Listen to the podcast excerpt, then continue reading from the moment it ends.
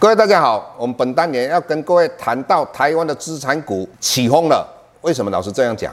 我们先回顾民国七十四年一直到七十九年，台股从六百四十六点涨到一万两千六百八十二点，涨了二十倍。最主要的原因在于资产股大涨。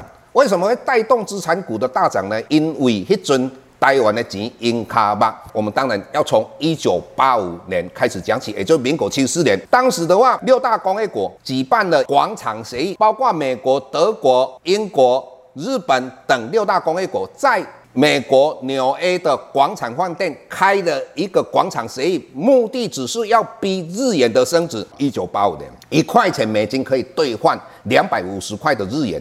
在广场协议之后，造就的日元从两百五十块钱升值到七十九点五四。当然，这一段期间，一块钱美金可以兑换台币四十二元。那各位，你想想看嘛，四十二元的话，是不是代表台币非常便宜？所以。台湾的出口就非常有竞争力，累积了我们很多的外汇，也就是美金嘛。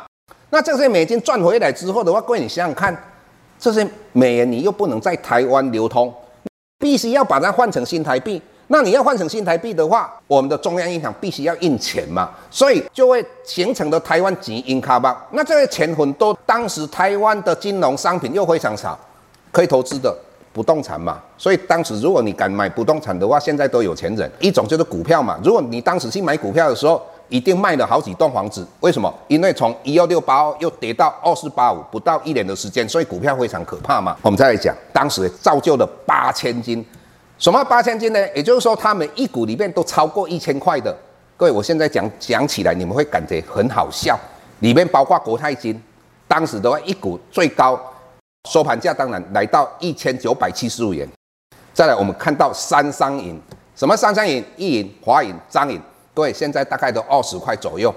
当时都一张都一百多万。还有北汽银，北汽银被人家并了。开发金现在不到十块钱。还有台火做做环能会火柴的，老师就不讲，你去查一下。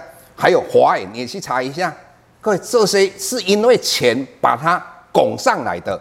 我们再来回想一下，我们这些资产股在这一段期间已经跌到不能再跌了。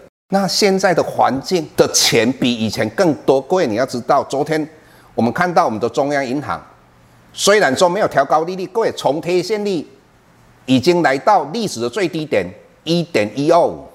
那全世界都在实施 QE，那钱很多，相对的利率很低。所以在低利率的状况之下，我们的很多资产股。